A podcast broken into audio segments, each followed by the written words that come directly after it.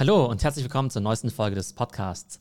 Heute mal mit einem etwas anderen Format. Und zwar haben wir ja typischerweise immer einen Deep Dive in ein spezielles Thema. Und heute reden wir über drei Stories, die ich gestern spannend fand. Also eher wie eine Art News Show. Und ihr könnt mir dann ja gerne sagen, ob ihr eben dieses News Show Format mit drei Stories besser findet oder eben den typischen Deep Dive. Unsere Themen für heute: die Gaming-Offensive von Netflix, Twitter schafft die Stories ab und Facebook zahlt eine Milliarde an Creator. Gestern kam die Nachricht, dass Netflix eben einen ziemlich hochrangigen Gaming-Executive verpflichtet hat, und zwar den Mike Verdu. Und der war eben vorher bei Electronic Arts, bei Oculus, was ja zu Facebook gehört, und eben auch bei Zynga. Und die Frage ist eben, was möchte Netflix eigentlich im Gaming-Bereich machen? Am Ende ist es ja so, Netflix ist ein Entertainment-Paket und die wollen natürlich Mehrwerte schaffen, sodass mehr Leute Netflix abonnieren, beziehungsweise eben auch mit dabei bleiben.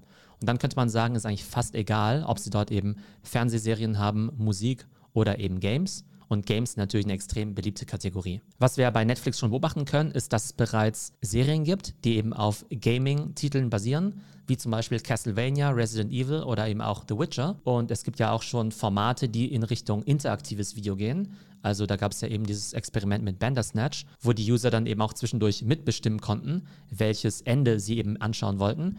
Also da gibt es eben schon durchaus interaktive Elemente. Und das Interessante ist eben, dass dieser Mike Verdu bei Oculus war und Oculus ist ja eigentlich das Virtual Reality oder Augmented Reality Produkt von Facebook. Und da wäre es dann eben spannend zu sehen, ob es dann in Zukunft auch VR-Content auf Netflix gibt. Die nächste Frage ist dann natürlich, wie passt das Ganze strategisch bei Netflix rein? Netflix hat ja mittlerweile ziemlich viel Wettbewerb bei regulärem Streaming, zum Beispiel durch Amazon und natürlich auch durch Disney.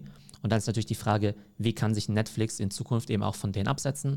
Und jetzt könnten sie natürlich die zwei Millionenste Serie noch mit dazu packen, aber irgendwann sind die vielleicht dann eben auch nicht mehr so spannend. Und dann bringt es vielleicht tatsächlich mehr Gaming eben noch mit ins Bundle reinzunehmen. Und wir sehen ja ohnehin bei großen Bundles wie Amazon Prime, dass da ja mittlerweile so ziemlich alles reingepackt wird. Also von Video über Shipping und dann eben auch Musik. Und wir sehen ja auch Bundles wie Apple One, wo wir ja auch Apple TV Plus haben und auch Apple Arcade, wo eben auch Gaming mit drin ist. Also am Ende geht es einfach immer nur um Kundenbindung, um einen hohen Customer Lifetime Value und was auch immer da halbwegs mit reinpasst, könnte für Netflix Sinn machen.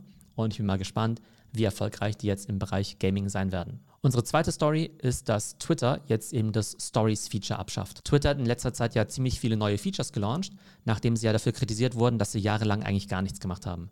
Und eins dieser Features waren dann eben die sogenannten Fleets, also die Fleeting Tweets. Das heißt, Tweets, die dann eben auch nach einer Zeit wieder verschwinden. Also eigentlich ziemlich genau das, was eben auch Snapchat Stories und Instagram Stories sind.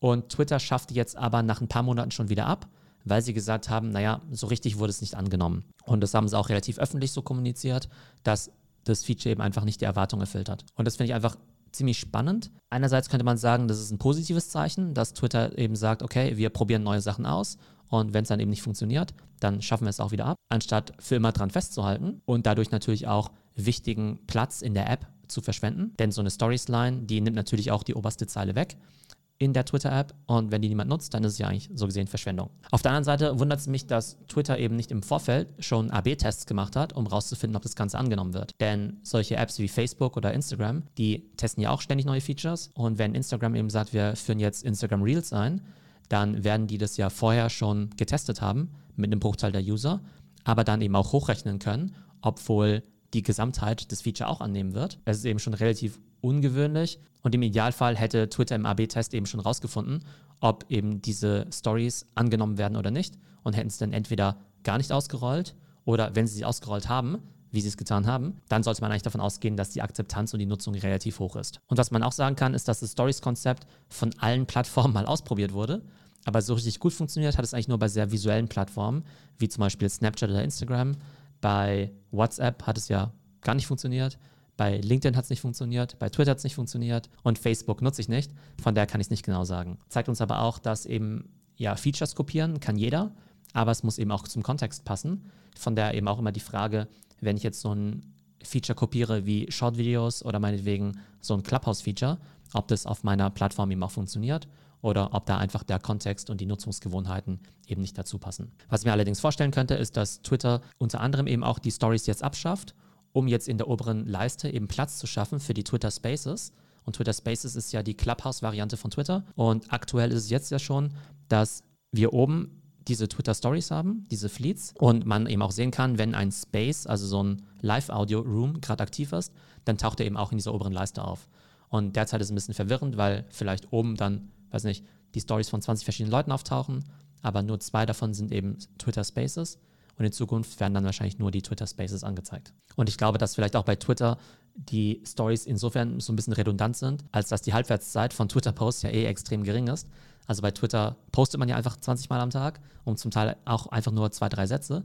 Das heißt, das erfüllt in gewisser Weise eigentlich auch schon die äh, Funktion von Stories. Im Gegensatz jetzt vielleicht zu Instagram oder zu LinkedIn, wo die Posts ja schon länger sichtbar sein sollen und deshalb die Stories einfach nur nochmal eine Ergänzung darstellen. Und kommen wir jetzt zum dritten Thema. Facebook zahlt jetzt eine Milliarde Dollar an Creator in Form von einem Creator Fund. Und über diese ganzen Creator Funds haben wir in der Vergangenheit ja schon gesprochen. TikTok hat ja den Milliarden Dollar Creator Fund oder so, sogar noch mehr, glaube ich. Ähm, Snapchat hat ja was ähnliches gemacht mit seinem Spotlight-Programm. Und die Idee ist einfach, dass Social Media Plattformen, die brauchen eben Content und der Content kommt von Content Creatern und die muss ich halt irgendwie motivieren, bei mir mitzumachen. Und bei TikTok oder bei Instagram da gehen die Creator an sich wahrscheinlich schon freiwillig hin, weil sie halt sagen, da habe ich eine große Reichweite. Bei Facebook zum Beispiel sehe ich ehrlich gesagt keine Creator und die muss man dann vielleicht schon zusätzlich mit Geld eben auch motivieren. Wobei man sagen muss, dass dieser Creator Fund jetzt eben für Facebook und für Instagram gilt, weil auch Instagram ja ein bisschen das Problem hat, dass viele Creator gerade im Videobereich jetzt eben nur auf TikTok gehen und zum Beispiel Instagram oder Reels da relativ wenig nutzen. Und dieser Creator Fund sind eben erstmal eine Milliarde Dollar. Da ist jetzt aber nicht automatisch jeder mit drin, sondern Facebook lädt eben erstmal Creator ein